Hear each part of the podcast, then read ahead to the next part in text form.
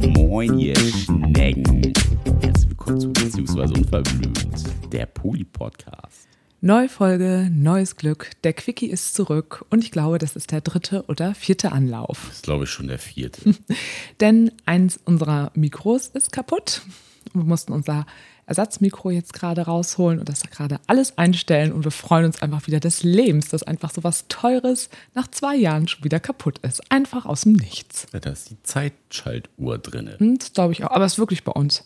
Ich habe das Gefühl, alle zwei Jahre Ja. geht dieses scheiß teure Mikro einfach aus dem Nichts kaputt. Schönen Dank dafür. Ja. Scheiß Technik. Also unsere Laune ist auf jeden Fall gerade wieder auf dem Hochpunkt. Höhepunkt, Hochpunkt. Hochhöhepunkt. Hoch, Der, der hohe Höhepunkt. der hohe Höhepunkt. Also ihr Lieben, heute bringe ich eine Nachricht mit, die uns eine Hörerin geschrieben hat. Ihr lauscht und ich bin gespannt, was Nick erzählt. Nein, schieß mal Schieß los. mal los. Also, von einer Hörerin. Mein Partner und ich versuchen seit einem halben Jahr unsere Beziehung offen zu leben. Wir sind seit fast sieben Jahren zusammen. Wie geht ihr mit dieser wahnsinnigen Energie um, die eine neue Person mit reinbringt? Wenn der Partner, Partnerin plötzlich unsterblich verliebt ist.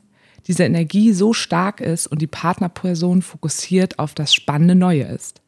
Ich finde es sehr schwer auszuhalten, zu sehen, wie verknallt sein so vieles an Energie freisetzt.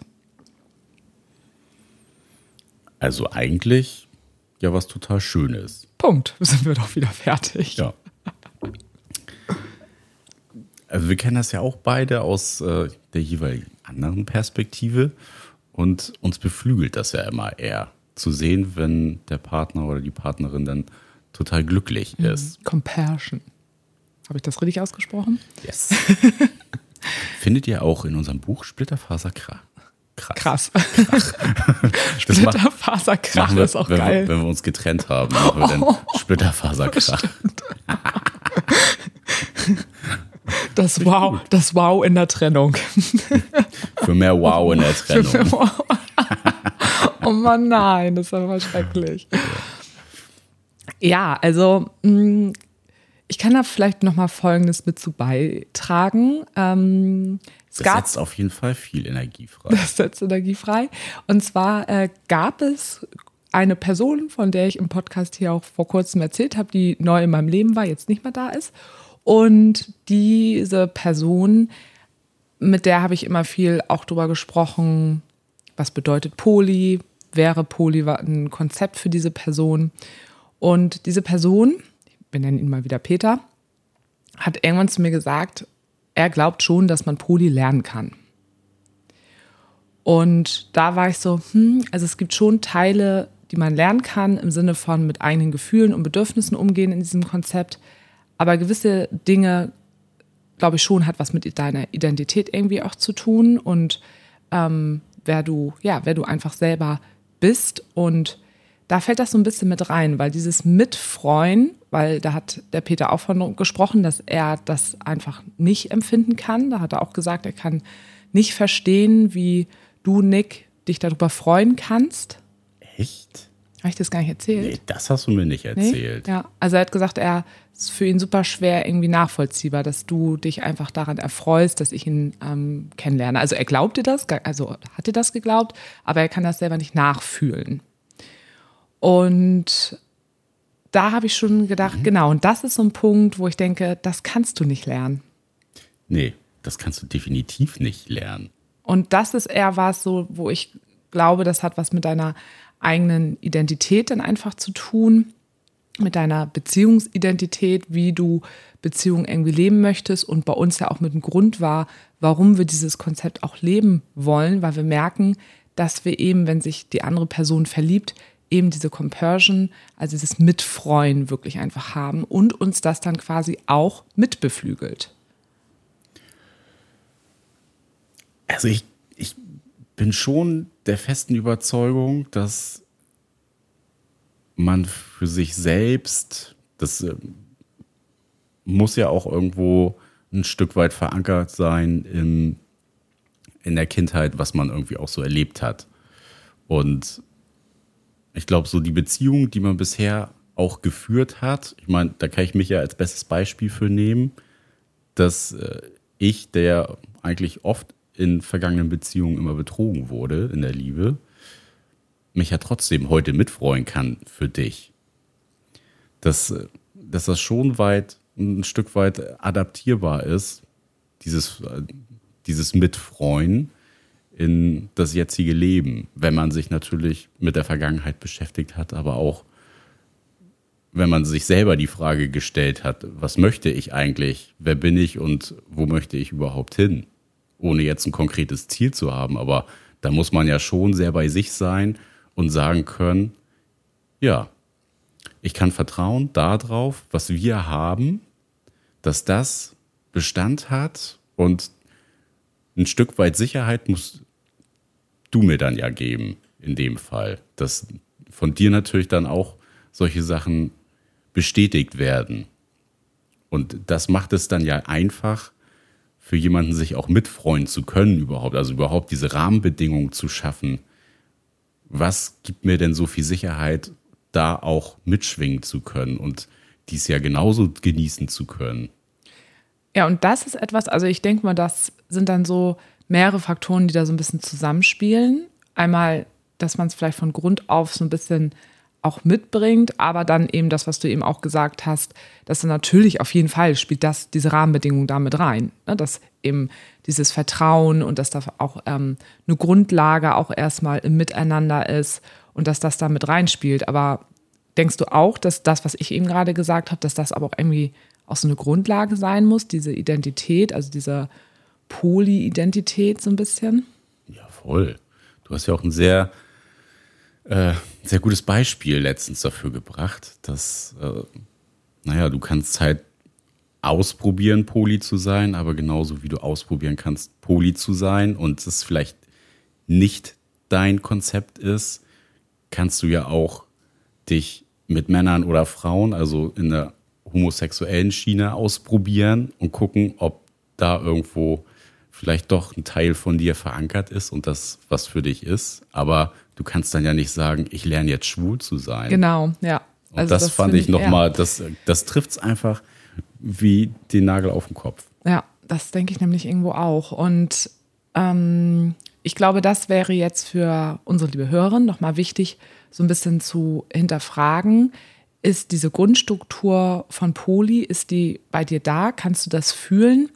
Oder fehlt halt eben noch was an Rahmenbedingungen, das heißt an Vertrauen zwischen dir und deinem Partner. Ihr seid ja schon sehr lange zusammen, deswegen bezweifle ich jetzt, dass es am Vertrauen daran liegt, dass du weißt, dass er dich liebt, aber vielleicht noch Vertrauen in diesem neuen Konzept. Und das ist ja auch etwas, was ich viel aus meiner Beratung ja auch kenne, dass ich immer wieder beobachte, dass Paare, wenn sie sich öffnen, doch ein bisschen zu schnell da unterwegs sind oder dass eine Seite deutlich schneller ist als die andere Seite. Und da solltet ihr vielleicht noch mal hingucken. Vielleicht ging das einfach tatsächlich ein bisschen zu schnell und im Endeffekt. Vielleicht ist es auch das erste Mal. Ja, genau. Ne, dass sich ein Teil jetzt in der Beziehung verliebt hat. Ja, warte mal, ich kann noch mal kurz nachlesen. Wir sind seit fast Jahren, warte mal. Äh, guck mal, seit einem halben Jahr versuchen sie ihre Beziehung erst zu öffnen. Das ist ja noch überhaupt nicht lang. Und dann ist jetzt schon gleich dieses Verlieben damit bei. Das könnte eben etwas sein, was Nick so ein bisschen auch meint mit den Rahmenbedingungen, dass dieses neue Vertrauen in diesem neuen Konzept einfach noch fehlt. Und das ist halt eine super neue Situation ja. für die Beziehung. Also das ist ja was, wo man den Partner oder die Partnerin einfach auch gar nicht drin kennt. Und ich nenne das immer in meiner Arbeit auch so, es ist eine Störung einfach im Endeffekt im System. Also du bist ja ein System in deiner Partnerschaft und ihr habt jetzt sieben Jahre lang nach gewissen Dingen gelebt und jetzt kommt da so was Neues rein, wie diese Öffnung plus dieses Verliebtsein und das bringt erstmal eine Irritation in das System. Und das ist ganz wichtig, sich das wirklich auch anzuschauen und auch erstmal bewusst zu machen, dass das da ist und dass so eine Irritation erstmal wirklich ein bisschen Zeit braucht. Also, dass ihr euch vielleicht wirklich nochmal zusammensetzt und auch guckt, war das vielleicht für dich einfach auch zu schnell, dass das jetzt passiert ist. Wo ähm, fehlte doch irgendwie dir der Raum zu sagen, wie es dir irgendwie geht, wie deine Bedürfnisse da sind. Und meistens fängt das schon sehr früh an, wenn man das mal wirklich so ein bisschen analytisch auseinander nimmt. Und das kann ich auf jeden Fall in dem Zusammenhang einfach auch nochmal empfehlen. Naja, und man muss ja auch dazu sagen, das, was man ja vorher schon an Beziehung aufgebaut hat und wo man sich super gut drin kennt, ist natürlich jetzt auch wieder die Hemmschwelle größer, über so ein Thema zu reden, ne? weil dann spielt natürlich wieder sowas mit da rein.